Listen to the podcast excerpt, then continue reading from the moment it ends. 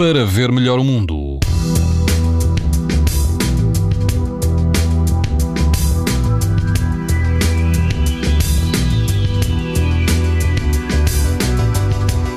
Norte e o sul do país vão apresentar amanhã risco moderado de exposição à radiação ultravioleta, incluindo os Açores. No centro do país, o risco será alto e na Madeira, muito alto.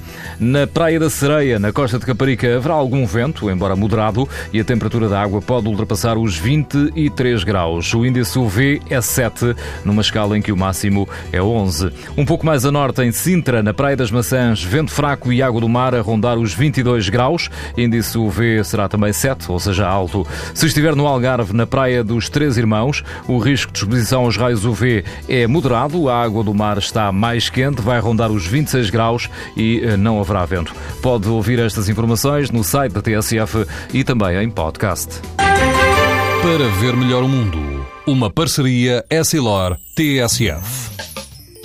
Sabia que é tão importante proteger os seus olhos como a sua pele? Não basta ter lentes para estar protegido. Lentes Essilor Proteção Total. Para uma visão saudável. Essilor. Para ver melhor o mundo.